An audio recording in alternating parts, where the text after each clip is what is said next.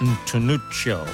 This is Joe Boyd's A to Z, starting the second half of the alphabet, down at the heel of the boot of Italy, in Salento, the bottom end of Puglia.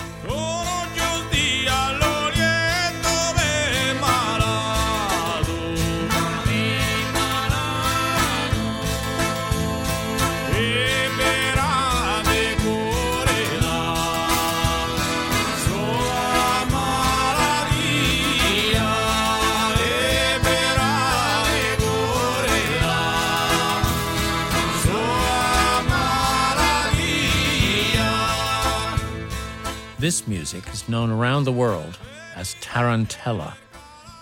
In Salento, they call it, and the dance they do to it, pizzica, which basically means fast, which is fitting because that's a pretty good way to describe the music. Sulla la sogra mia passare, sulla la sogra mia passare, d'amore, d'amore, d'amore,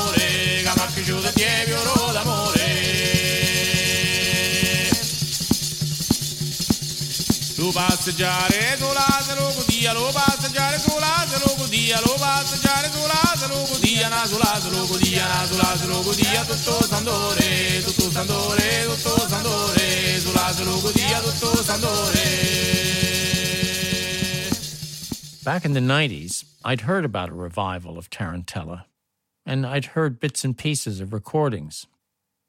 I had a rudimentary grasp that the word comes from the name of the spider that bit women working in the fields, and that the only cure for the bite was the wild dance done to this music. I knew there must be more to this story. I soon discovered that the spider bite story was, naturally, just a cover for the ecstatic, highly sexual dance women of the region would do to this music. Was this a story invented by women? Or by men afraid to admit to the possibility their women might be dancing off their sexual frustrations. The biting spider lurking in the fields turns out not to be jungle sized, but a modestly proportioned creature called the wolf spider. And the cover story goes back more than 3,000 years. And the never ending but futile attempts of male authorities to suppress the wild dancing associated with the cult of Bacchus and I learned reading the excellent book by Barbara Ehrenreich, Dancing in the Street, that this conflict stretched from the BCE into what's now called the Common Era, because Christianity, when it began, was a very ecstatic, dance filled, women filled religion, inheriting many of the qualities of the Bacchanalians. But when killjoys like St. Paul came along and started writing stern letters telling congregations to get their women under control and get their hair under a scarf, that the patriarchal model of Christianity took hold.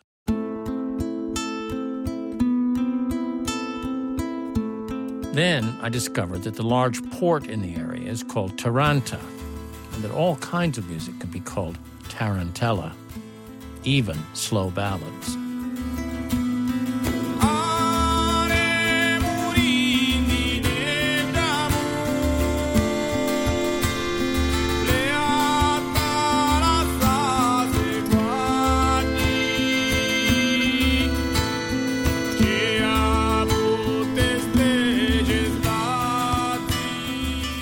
About 10 years ago, I went into a record shop in Rome and asked for some advice about the best records of the Puglian Tarantella revival. The CD I bought that day was called Sud Est, Southeast, by a group called Aramire. When I got it home, I couldn't stop listening to it. Every track was a gem. I emailed the website listed on the back and began a correspondence with Roberto Raheli, the group's leader. It turned out they'd just come back from a trip to New York where they performed at Carnegie Hall, well, in the small new hall next door. I asked about upcoming gigs, and he told me about an event in the village of Alessano that he said might be interesting. It was a book launch sponsored by the communist mayor. The book being published was filled with photos, letters, diaries, and articles about the tobacco workers' anti fascist strikes in the 1920s that were violently suppressed by Mussolini's police. The trip was wonderful. I'd never visited that part of Italy before, and I'd go back in a minute if only for the food, to say nothing of the music. The evening itself began with readings from the book, interspersed with workers' songs by Aramire. Then they cleared away the chairs from the town square to make room for a second half of dancing. All the couples at first comprised young women and old men, which meshed with something else I'd heard about the revival.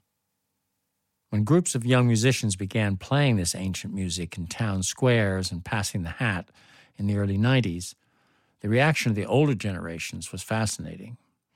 Grandparents were thrilled and gave the kids lessons in tambourine technique and taught them old songs. But their parents were horrified. They absolutely hated it. For the post war generation in Italy, pizzica represented something backward, shameful, regional. Their parents had aspired to be normal Italians, speaking the official language, not a dialect with connections to Greek and Albanian. Stories about ecstatic women, spiders, and trances told of a backward, superstitious society that they'd been happy to see the back of. That their own kids might love playing this music and dancing these dances represented their worst nightmare.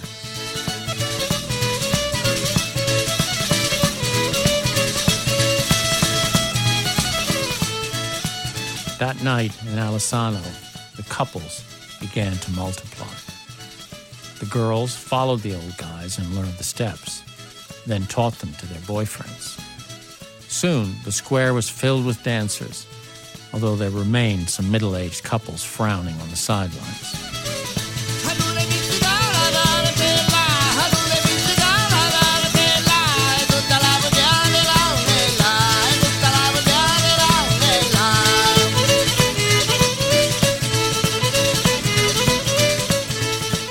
Ada is no more.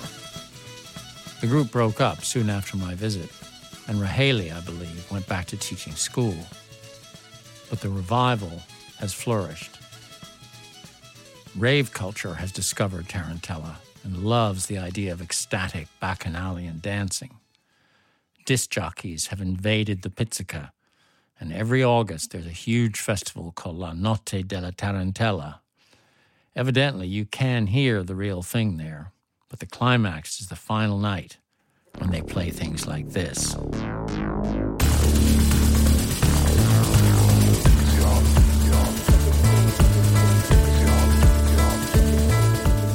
You can still buy Sud-Est online.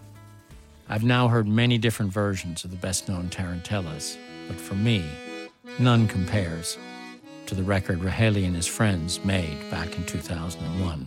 Santa Cesaria Bella,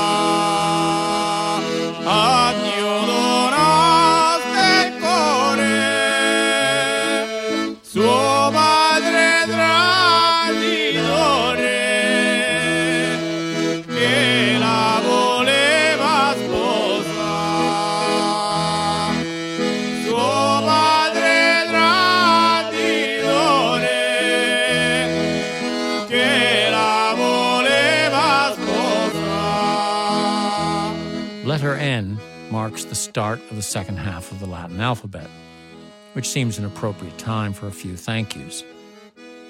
First, to the sound engineer who mixes these podcasts. It's been a huge pleasure getting on my bicycle and making the short ride up the Harrow Road to Pez Andrews' Moving Air Studios. I couldn't have done this without his lightning fingers and even faster brain. I wouldn't be making these podcasts in the first place were it not for the help and encouragement of two giants in the field of radio Davia Nelson of NPR's The Kitchen Sisters, and Alan Hall of Falling Tree Productions, whose credits appear constantly on great BBC radio documentaries. Meanwhile, it's nice to find out that you didn't have to be bitten by a spider to get down and dance the Tarantella. And next week, oh, my goodness, just wait till you hear it.